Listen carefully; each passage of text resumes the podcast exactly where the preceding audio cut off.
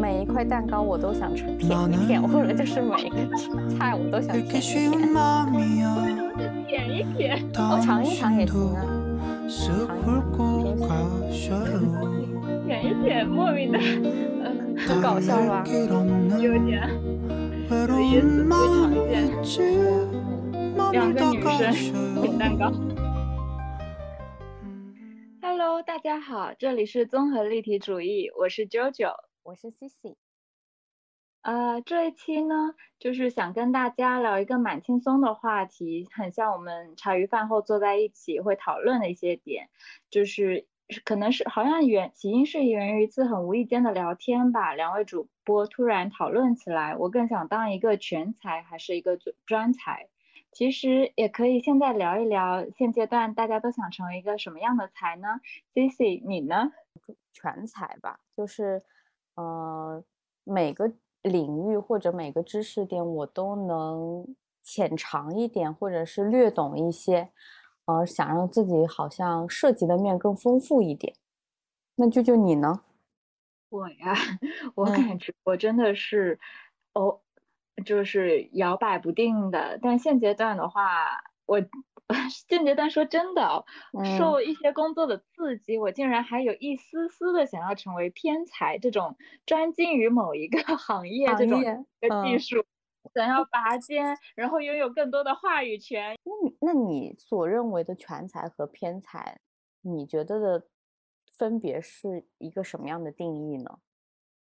嗯，其实偏才我还比较好理解，因为你看我们以前总是电视上会出现了什么各种表彰大会，然后表彰每一个领域之出现的一些先进人物、领先人物，但是我还没有完全看到一个我认识中我我想象中的一个全才，他感觉更像一个符号，就是太过完美了。哦，对，因为感觉好像小的时候才会被。别人要求我们要全面发展，或者是我们要每个领域都能拿得出手的成绩，但是慢慢长大了之后，大家好像就不太会要求你一定要成为一个很全面发展的人了。对，就是全面发展的话，可能会分散太多的精力吧。这在之后，而且也是应该。慢慢长大之后，大家就会知道，可能你就是不会擅长所有的领域吧。就像你曾经为了考试，你一定要好好的学数学什么，但是你长大之后，你会发现，其实你就是不擅长理科，或者是不擅长某一个领域。小的时候是为了应试而努力在学，但是当你不需要的时候，其实你就开始完全的偏科了。哎，那 Cici，你有发现你在这个过程中是从什么阶段开始偏的吗？我我好像可能真的就是摆脱了高考之后吧，然后开始多样化发展。嗯，是摆脱了高考之后，你就开始不会去特别拧巴的纠结于，呃，你不擅长的一些学科了，然后你会要求，就是你会希望自己更丰富在。曾经不在应试框架下的一些学科或者是一些领域，你会想要从那些地方也能有所吸收，或者也能有所知识。所以说，你会想就自发的想要去尝试更多的东西，学习更多的东西，吸收更多的东西，然后也慢慢的放下一些你可能不擅长的，你也不想要再去浪费时间去尝试它的。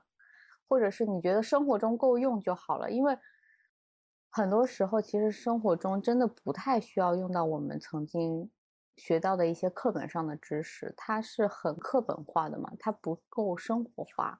所以当我摆脱了应试了之后，我真的就觉得我好像放下了我一定要成为全才的那一种必须要达成，对，必须要达到的一个要求。那九九，那你会想要说就是？因为曾经就是大家会要求我们一定要成为怎么样，但是你有想过说，就是你认为全才就一定真的是什么都很擅长吗？或者是如果一个人真的成为了全才之后，那你觉得他还会挖掘到自己其他的可能性吗？我也在想这个问题，就是你说全才，我觉得它好像就像是一个终点，它并嗯不是说因为人感，就是它时间是有一个时间线，人一生都都在是不断的成长学习嘛，然后呢，你的整一个是一个动态的一个过程，但是嗯全说他已经什么都会了，那他还需要做些什么呢？还是说，难道真的就像是一个循环的一个过程？他已经什么都会、什么都精的时候，那就是需要去开，去再来一个新的领域，从头开始。他感觉全才就会过得很孤独啊，因为他什么都很领先，他可能跟所有的人都没有共同的话题了。你刚刚说的那一个，突然让我想到了一本书，就是好像是阿尔吉农的那个花束里面那个主哦，嗯主角不是最后就是他获得了更多更大的智慧嘛，然后就嗯突然觉得周围的人就已经是一些，嗯，一就是可能说不上话，然后他非常的孤独这种状态。哦，对，但是我可能就是我自己对自己，因为我说我现阶段是希望自己更全才嘛，其实我没有想过说我一定要在所有的领域都达到很拔尖，而是我可能对所有的领域都能有一个很入门的，对，很入门的了解，就是我我觉得我应该要知道更多的知识，但至于每个领域我投入的比重跟我投入的兴趣有多深，那我就是取决于我自己对这个的兴趣程度有多深了。但是我觉得我需要知道更多的知识，而不是说因为我不擅长或者我不喜欢，我就不知道它。我觉得略知一二是需要的，至于我需要多了解，就是取决于个人的一种状态。那你觉得你这份需要是源于在生活中你是真的需要，呃，是一种跟他之后会用得上的那种想法呢，还是说是源于自己的兴趣，然后想要去探索，想要啊看见这个我很感兴趣，我就一定要去试试。嗯，我觉得不是，就是我没有功利心，也没有目的性，就是兴趣是一方面，第二个是我觉得，呃，我希望自己有更多不同领域的知识，就是即使我不是处于那个领域的工作者，但是我也会希望，就比方说，虽然我们都是设计从业者嘛。但是可嗯能我们看了很多社会新闻之后，我们会对政治感兴趣，我们会对社会学感兴趣，或者会对人类学感兴趣，甚至如果我们看电影、看书，我们可能会对文学感兴趣。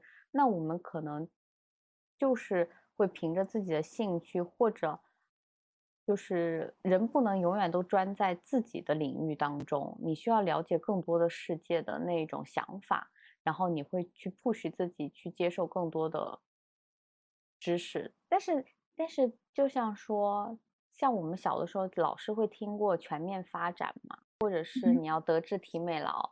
你小的时候有听过这样的话吗？或者是你有被这样要求过吗？嗯，有啊，就是小时候就就其实我们以前一开始的教育不都是说德智体美劳，然后呢，你的这些每一个都会有一个评判标准。我记得好像是幼儿园还是小学的时候，那时候还没有说是打分就成绩这样，还是按什么优秀、良好这种来给你去评判。但是我会发现，现在很多家长真的是从小就会让自己的小孩掌握一门特长，他好像也，他好像也有一点不是按照我们曾经的那种全面发展的道路去发展，他更希望自己的小孩有一个特别突出的一个点。哎，那嗯，你小时候是有去，也是肯定也有去报很多的兴趣班这种吧？对，那你觉得你小时候的这一类兴趣班跟现在小朋友报兴趣班是有区别的吗？其实，在科目上没有区别。现在的小孩子好像更少的会学那种什么奥数这些了吧？哇，更更多的是以少年，更多的是以兴趣为主啊。像我小的时候，我的兴趣班真的学了很多。我可能我学的内容可能跟现在小孩子没有特别大的差别，但是我当时学是很多兴趣点都是我自己选择的，就是家里人从来没有跟我说你要去学什么，都是我，比方说我很就很无意间听到钢琴曲了之后，那我想学这个乐器，然后他们就给我找老师，给我买钢琴，让我去学。其实很多东西跟现在的不太一样，现在是家长希望这个孩子有很多。超越课本之外的特长，嗯，然后他们可以去比赛，可以去考级。哦，对，说到考级，我也是，因为我小的时候学钢琴，然后很，所以很多人当时问我的就是，哎，你钢琴几级了？然后我是从小我就特别排斥考级这件事情，我就想说，我一学钢琴，我作为一个兴趣或作为一个就是。呃，怎么说一个爱好？我为什么要用考级这件事情去衡量我的水平有多好，或者是我的水平有多差？这都还算好的啦，我至少都还知道钢琴这些有考级。您敢想象我以前竟然还在美，就是素描考级？哦，我知道画画也有考级嘛。对吧？对，但是你说画画的考级，我到现在都还没想明白，它是个什么呀？它能，它既不能也给我带来什么一些嗯未来发展的帮助吧，这种功利性的想法，但是呢，它也并不能证明我画的有多好啊。这种考级会对什么进入什么美术协会啊，或者什么协会有帮助吗？怎么会呢？就是花钱买罪受啊！他是不是？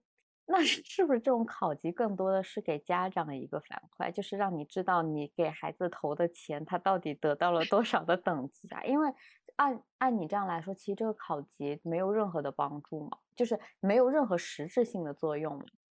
所以说，他可能 是不是就是家长的一个 等级呀？对，就是我是个演员，我在那里表演绘画。你看我画这段时间学的多好呀！嗯，对。然后这个等级最后搬出来，就是给家长的一个鼓励，就是说啊，你为孩子的付出得到了一个非常好的回报。是的，你要是再多掏几个月的钱，你就能考得更高。对啊，但是气死我了！而且现在很多小孩子可能不会把兴趣就是局限在。怎么说？就是，就是我们可能比较传统的兴趣班吧。就像我妹妹，她就是对，呃，社交媒体，对社交媒体非常感兴趣。说有人找我妹妹，想要买她的这个账号，哇，而且那个数额还不小。所以我当时就想说，一个小学生，一个社媒做的比我一个成年人都好。他已经玩懂这里面的一些。流量密码，对啊，然后我就觉得，就是你现在小孩子，他真的他的兴趣点，就是已经超出你的想，就是超出我们曾经的认知了。而且，就我们以前的全面，可能已经不能安在他身上。就我们曾经觉得那些科目的全面，已经不是他们能接受到的全面，他们的全面比我们更广。他们可能，我最近都甚至还，哎，就是还被我弟弟这么直接说，我发现我跟你有代沟，为什么？我也不知道，我当时还觉得，哎，我跟你应该也没差几岁，蛮年轻的吧？我这代沟差在哪呀？他至今也没有给你一个解答吗？嗯，后来我想了想，可能，可能他现在就比如他的兴趣爱好，其实也跟我之前的都很不太一样了。他们会关注一些虚拟偶像，然后呢，比如一些虚拟女团呀，虚拟的一些呃二次元形象。嗯，就是我们没有办法触及的领域。对，更何况你看现在游戏啊什么的各种都出来了，我们又不玩。现在的小孩子他们可能因为接触到的信息比我们还多嘛，所以说他们可以学的东西其实比我们还多，包括他们可能还可以学编程，或者是学计算机，或者是学什么。我现在觉得他们可能觉得学编程都算好了。甚现在现在可能说会会不会有一天我弟弟跟我说啊，我要去学 Figma，这也说不准，或者他们可能会学一些更新的技术，然后这些技术总有一天会把我们给淘汰掉。说到这，有意思的就是，你有没有发现以前我们的这些传统的兴趣班？虽然有些现在也有有些还是在的固定项目，就是给家长这种挑选的，但是给孩子的话，就是或者给自己的话，有很多那种新的培训班出现了，就是线上，比如说你想要学哪一类的软件，他会组织很多那种各种的团。我现在因为工作那些嘛，然后就接触到了很多一些在工作之余也在学习，或者是在呃在学校还没毕业，然后也在学一些新软件的人。就会觉得，哇，真的不一样了。以前他们可能，以前可能根本就没有这样的想法，就是我的兴趣爱好或者是我想要拓展的，根本不会涉猎到这么广。对，而且我会发现，就是像学这些软件的人，他们也有一个，呃，就是目的性，或者是也有一个原因是，他们可能需要让自己有更多渠道的收入，因为这确实也可以给他们带来一定的收入。就像你刚刚不是说的吗？你在现在在工作上，你也觉得你想要成为一个，嗯，对，专才，对，嗯，但但我可能过了这一份心气之下的内心平复，我就还是最终的目的还是全才吧。人生的就是还要回归跟我一个部队，对吧？那肯定啊，这种天才可能只是我当下的某一个受刺激了。我脑子反正也经常受刺激，那那你会觉得说，你看现在很多家长可能也不纠结于为什么要让孩子变成一个全面就全才的人，或者是现在很多人可能也不纠结于自己为什么一定要成为全才。那你觉得为什么大家会慢慢慢慢接受，就是自己是一个偏才，或者是自己可能就是不是事事都擅长？大家是怎么开始慢慢接受这个东西的呢？我是一直就不是有一句老话说的好嘛，什么术业有专攻呀，我天天就记着这句话。就是尤其是当我发现，就是很小时候那种兴趣班，然后呢都试遍了，试遍之后发现，哎，我天，我个个都不想干。然后直到试出了一个勉强能干一点的。你有没有发现，好像在工作领域，大家好像更喜欢偏财的人？对，因为偏财的人可能可能性更强，呃，专业性更强可能是一点吧，但是说不说不出来，因为好像工作的人工作本身你需要用到的就是这一块的东西，但是他根本不需要说你浪费其他的时间跟精力去分散到另外的领域，因为。效率就大大的降低了，好像。要跟你讲一个例子，我上一家公司的那个老板嘛，嗯嗯，就是在我要换工作之际，跟他提出了这一点之后，他他跟我讲，就是我们两个好好的聊了一下，我才发现，哇，他可能是一个偏才，但是呢，我一直都不知道他是而已，以及他想把我也培养成一个偏才，只是呢，嗯，他是偏什么样的才？我觉得他是偏向于，他可能觉得自己专业上有了深度，但是呢，这个深度在我看来，我不想进这个坑而已。所以说他是他在专业领域，他是一个很偏才的人，是吗？是一个蛮小众的一个领域了，我觉得。啊，但是你要，就是 这就像是他觉得自己是一个匠人精神，然后我在这里生花。但是呢，我也他想把我也培养成一个匠人精神，但实际上我可能就只是个学徒，因为匠人精神我看到的很多，它其实像是两个特点一样，就是一个是非常虔诚的去做这件事，然后呢，就是一个是极致。嗯，对，但是偏财可能有时候是迫不得已，就是你真的没有办法做好某一项，就有些人可能天生对。数字就不敏感，或者有些人天生就搞好搞不好文科类的东西，就是大家可能都有自己的苦恼，但是匠人好像更感觉是一种一种使命感，一种自我选择性的，我一定要深耕于这个领域。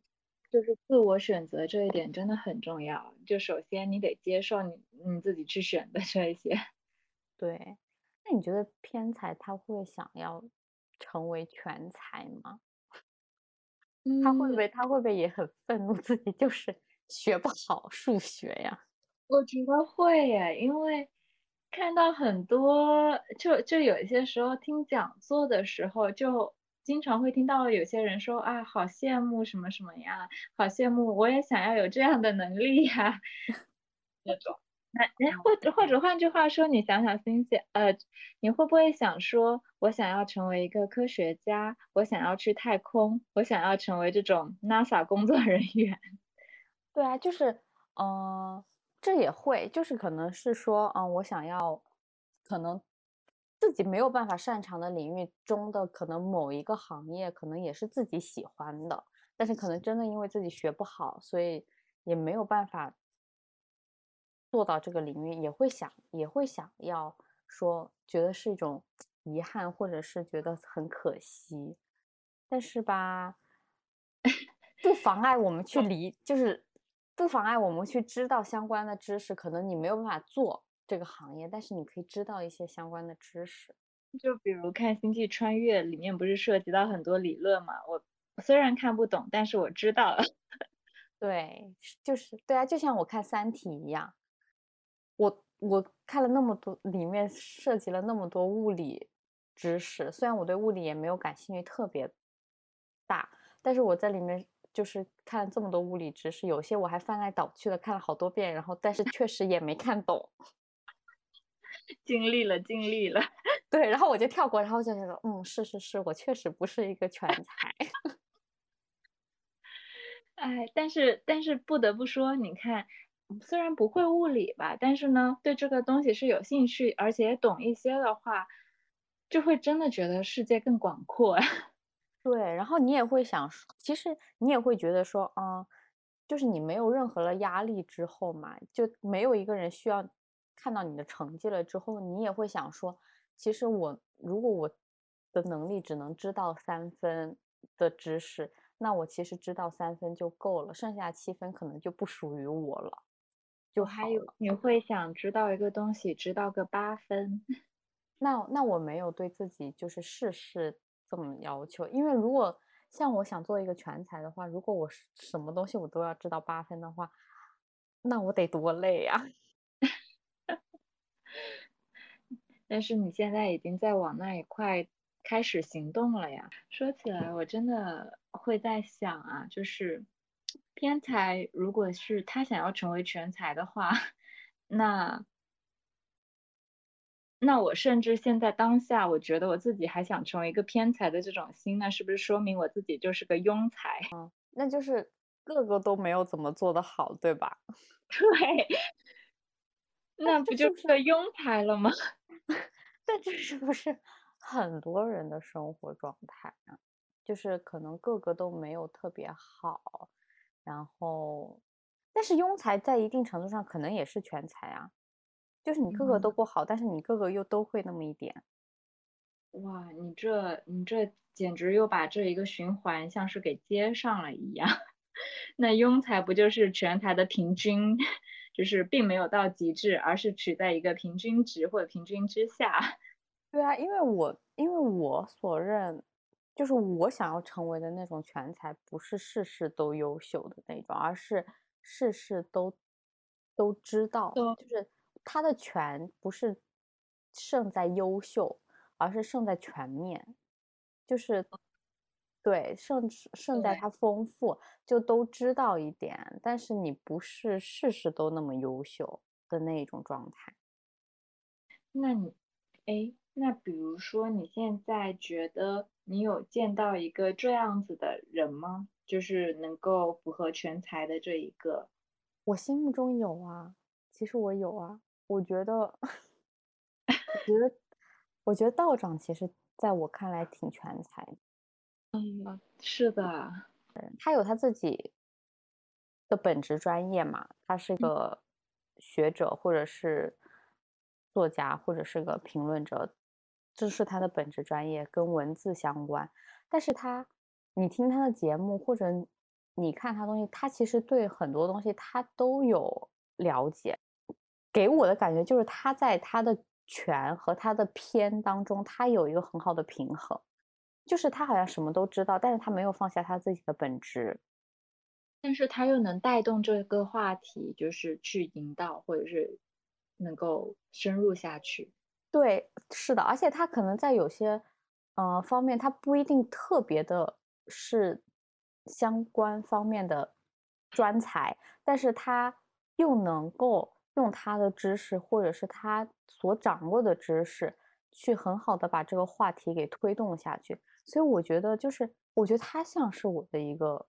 目标，或者是他像是我的一个参照物，或者是他像是一个，就是一个精神领袖。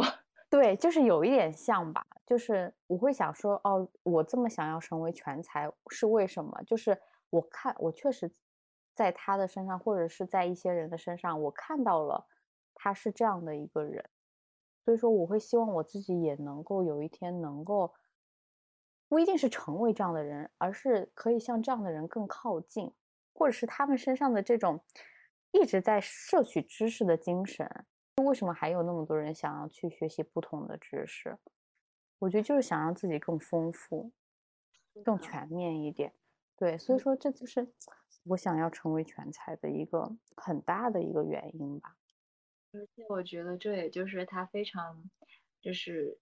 吸引人的特点就是这一份积淀让人发自 拔。对，就是小的时候我真的是很被那种在专业领域上很优秀的人所吸引，就是我会觉得啊，这好棒！就是比方说，因为我小时候学钢琴嘛，嗯，我会发现那些钢琴弹得特别好的或者是什么，我会想说天呐，我想总有一天成为他这样的人，或者是什么，但是。慢慢慢慢长大了之后，其实每个人都会发现自己的局限性，不是所有的人学钢琴的人都能成为钢琴家的，也不是像我们我们小的时候都学画画，那我们也没有成为一名画家呀。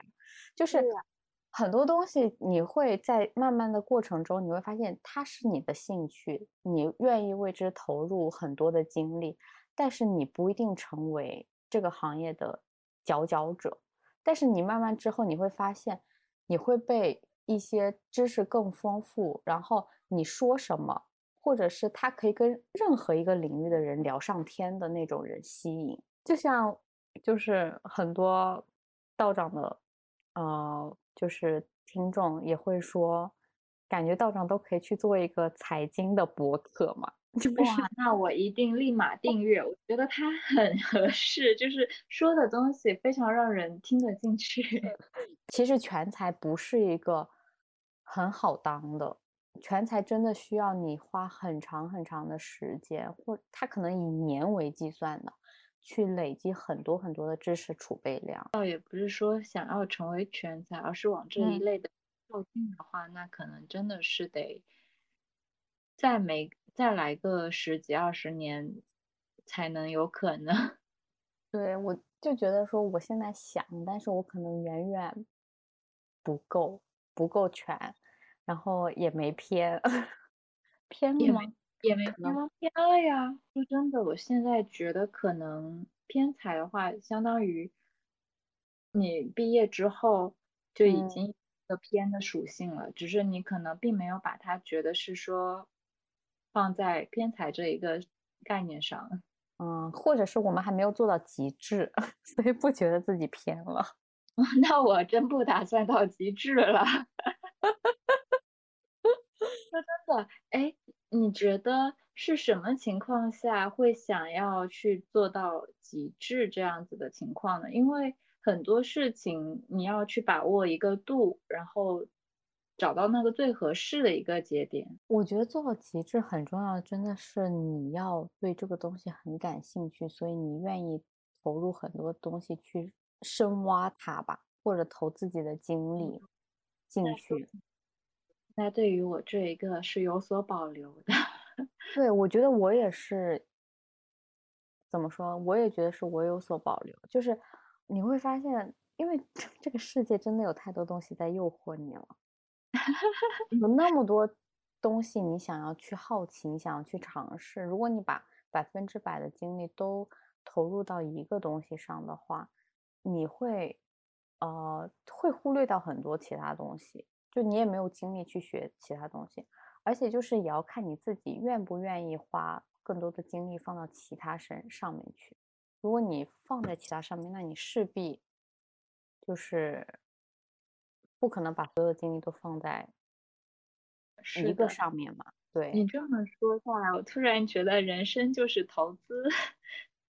是啊，就是投资，就是看你往哪个地方投嘛。而且其实就是所有，而且都它可以说是一种投资吧，或者是我觉得就像一块一块蛋糕。就是所有的蛋糕我都想尝一尝，就尝一口，也挺好的。但是你的胃就只有那么大，对，就是因为胃只有那么大，所以就是我每个就是有些我尝一口，有些尝两口，有些我可能就舔个勺，舔个勺，那应该是不太行 蛋糕了，就够了呀。这话突然觉得还真蛮有道理的，就是吃了一口也是吃，对啊，就是。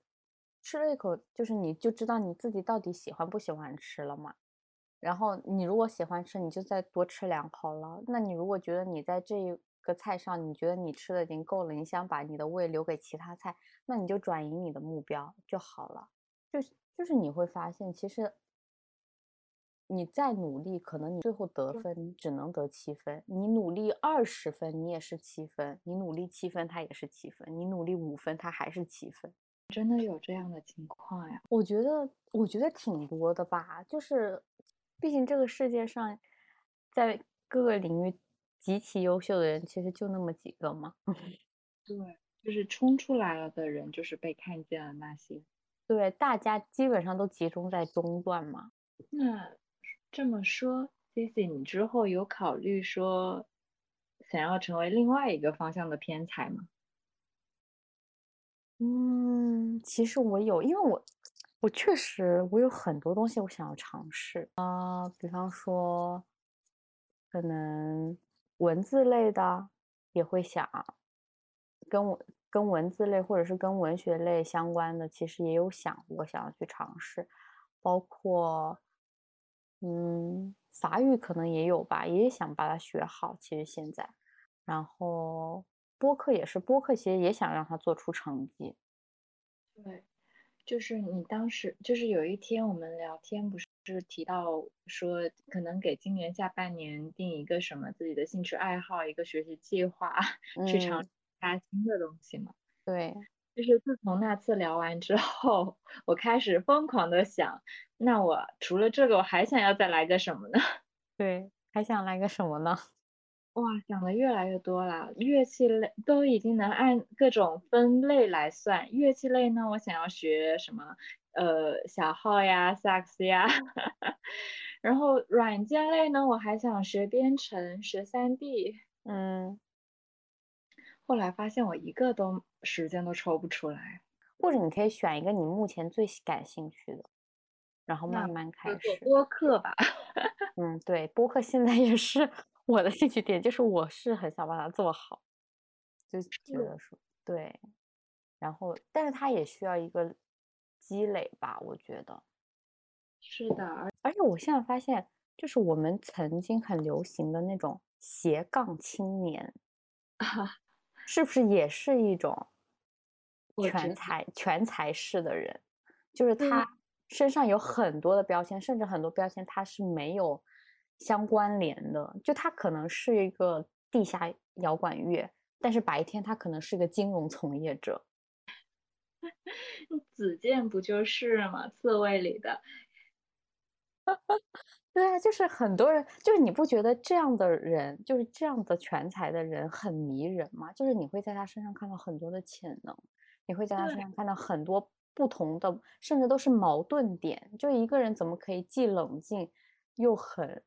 激激进就是是一个很矛盾的状态，但我觉得可能这是因为我们觉得这种矛盾让他变得更立体，他更像一个人了。对啊，是啊，所以说所以说我会觉得，嗯啊，成为全才好像就是很迷人，就是好像你永远不会被别人看完，你也永远都不会被别人读完，别人永远都没有办法完完全全的了解你，就你永远都可以带给别人一个很新的点，或者是很不一样的点，但是他又不是我们以前所谓那种很刻板的那种全对，全面型的人。是的，就是它是一个多面体，每一个面都很有兴趣。对，那你觉得就是全才，他对可能各个知识哦，或者是各个领域都很感兴趣，你觉得这种能量，或者是这种活力，它会是天生的吗？我觉得是吧？就是因为后天的话就更难了。他如果不是天生，嗯，不知道为什么，就是说到这个的时候，包括之加上之前面你举的一些例子，会让我觉得全嗯，才的整个人的是人格可能是一开头的。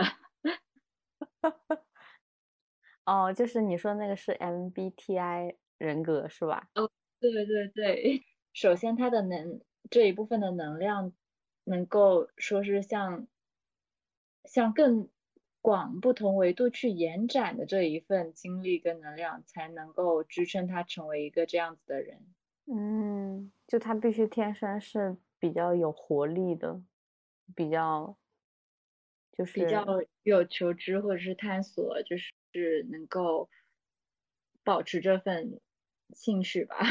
嗯，也是哦。那究竟那聊这么多之后，你你有打翻你之前的想法吗？就是你还是想要成为一个偏才吗？我好像真的是，你看这一次的聊天，我就变了好几次。一开始说想要成为一个 偏，后来冷静下来又想成为一个全。嗯，然后把道长搬出来了之后呢？嗯抱着那那我那我肯定是想成为一个全呀，多有魅力的个人。你觉得要成为全才最重要的会是什么？呃，首先你想要是一件事情，就是你对很多好不同的领域，你想要去获取这个渴望是一件事情。其次，你要有时间。如果你没有时间，你一直想要，其实也很难嘛。第三，就是对，然后还有就是，我觉得就是人要坚持住。坚持这一份好像不管是全才跟偏才都蛮需要的。对，就是你要一直让自己有这种不断吸取的这种状态，我觉得还行。但是我觉得最最最最重要的其实是你要有对各个方面都有好奇心和想要去获取的这个求知，欲。对，这个求知欲，这个渴望，不然的话，就第一步就很难走下去。然后第一步就成为了一个庸才，没事，大家都庸着呢，大家都平着呢，也别有任何的没有任何的指那种含义，就真的可能我自己就是个这样子的人，感受到庸才的快乐。就是庸才其实就平庸嘛，那大家可不都平庸着吗？哎，说到底就是我也承认自己就是个普通人嘛。那你要这么说，我突然刚刚想补充一点，我觉得成为全才最重要的还有一个关键就是你得记忆力好。啊，哦对，但是但是就这个件问题上，其实我会发现，就是你真正留下来的东西，就是你记住的且可能对你有用的，你忘了的东西，其实就是你可能不需要用到它的东西。